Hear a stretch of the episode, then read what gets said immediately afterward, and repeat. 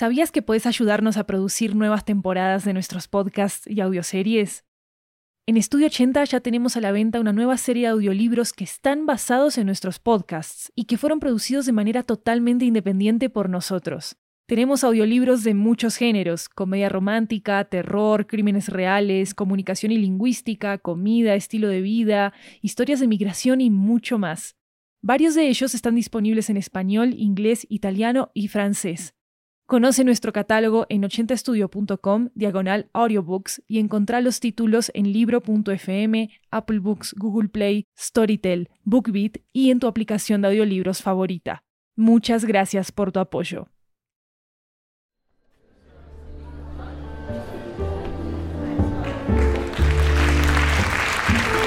Hi everyone, welcome to 80 Cuentos.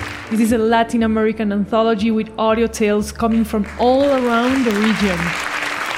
Thank you, thank you. I'm Maru Lombardo, and today we bring you a story from Bogota, Colombia. About traveling back to a life long left behind. This is a journey that mixes Rolling Stones and Vallenato on one same road trip. So be my guest, please. Have some popcorn or crispetas, that's how we say it in Colombia. This is Ephemeris by Jonathan Gutierrez.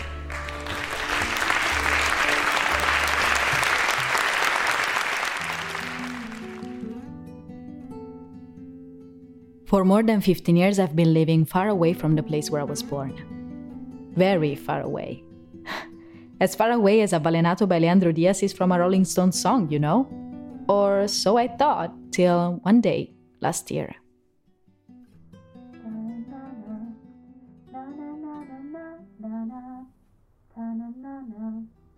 Maria, honey, take that thing off and listen to me for a sec.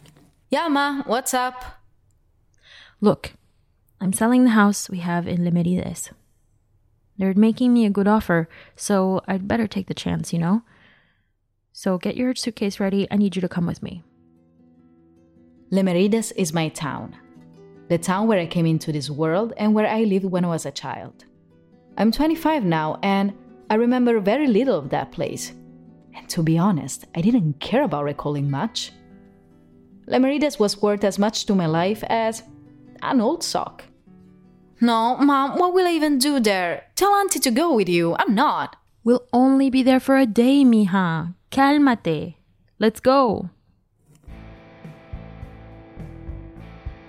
Right before Mom approached me, I was listening to Living in a Ghost Town by my beloved Rolling Stones. And if I haven't done that, maybe I would have stepped up and told her there was really no way I was going with her. But I ended up saying yes, because, well, something told me it was worth stepping foot in that ghost town for the last time.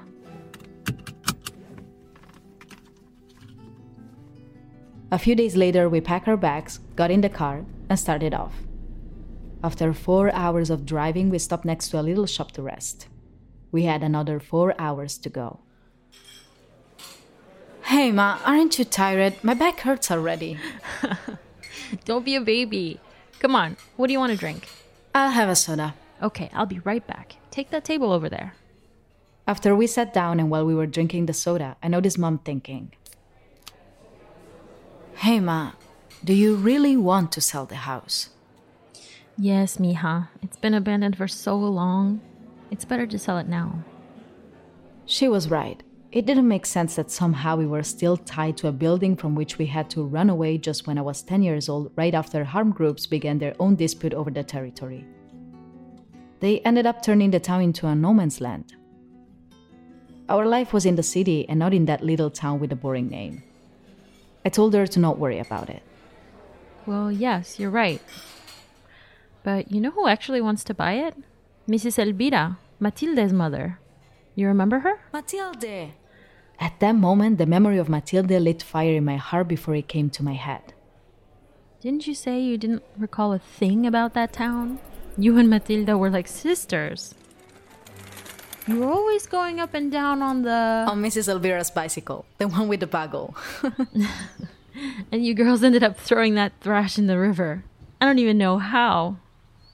Remembering Matilde, my childhood friend back in Lemerides, was like opening a trunk full of happiness which I had forgotten long ago in some corner of the immense city. Is she still living there? Didn't you ask Mrs. Elvira? You know what? I actually didn't. I forgot to ask her. I guess tomorrow we'll find out.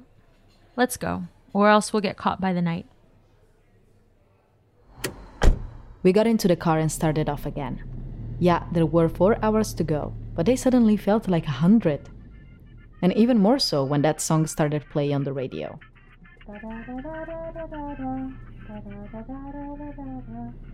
Ma, you think Matilda remembers me?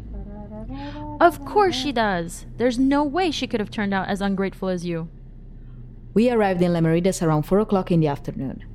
An hour later, we were at the hotel room. It was not yet dark, so I decided to go and look for Matilda at once. Ma, I'm going out to look for Matilde. I'll see you later. Send my regards to Doña Elvira. Tell her I'm going over tomorrow. I'm too tired now. As I roamed through the streets of Lemerides once again, the ghostly image I had of the town started dissipating. In my mind, living in a ghost town started fading away, and another song popped in. That Serene Vallenato which I heard hours before in the car's radio. I was looking at Lemerides with new eyes. A town smiling once again at the savannah. When I faced Matilda's house, I was a nervous wreck. I kept thinking, what if she doesn't remember me? What if she doesn't live here anymore? What if she's not here? So I knocked on the door and closed my eyes. When it opened, I opened them too.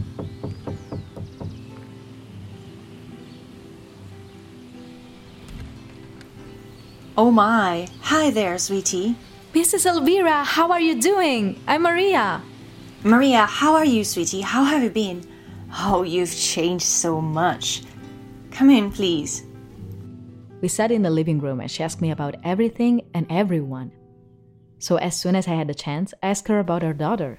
No, Mati doesn't live here anymore. She left about a year ago. She went over to Villa Maestre. Works there as a teacher, you see. This news deflated me completely. I had hoped to meet Mari, to laugh with her, to remember the old times, and it started to dawn on me that none of that would be possible. When Matilda's mom finished speaking, the door rang. I got up to say goodbye. Well, Mrs. Elvira, it's getting kinda late, and I guess you have visitors. Thank you for all of this. I am very happy to catch up with you. Oh, that's nothing, sweetie. When you talk to Matilda, send her my regards, please. Mrs. Elvira, who had stood up to open the door, turned to me. She had a wide smile. Maria, I told you that Matilde no longer lives around here. I didn't say you that she wasn't around anymore. The door opened and I saw Doña Elvira's old bicycle peeking out, with its ridiculous horn and everything. It came in together with the only person who could bring a smile to my face at that very moment. Matilde!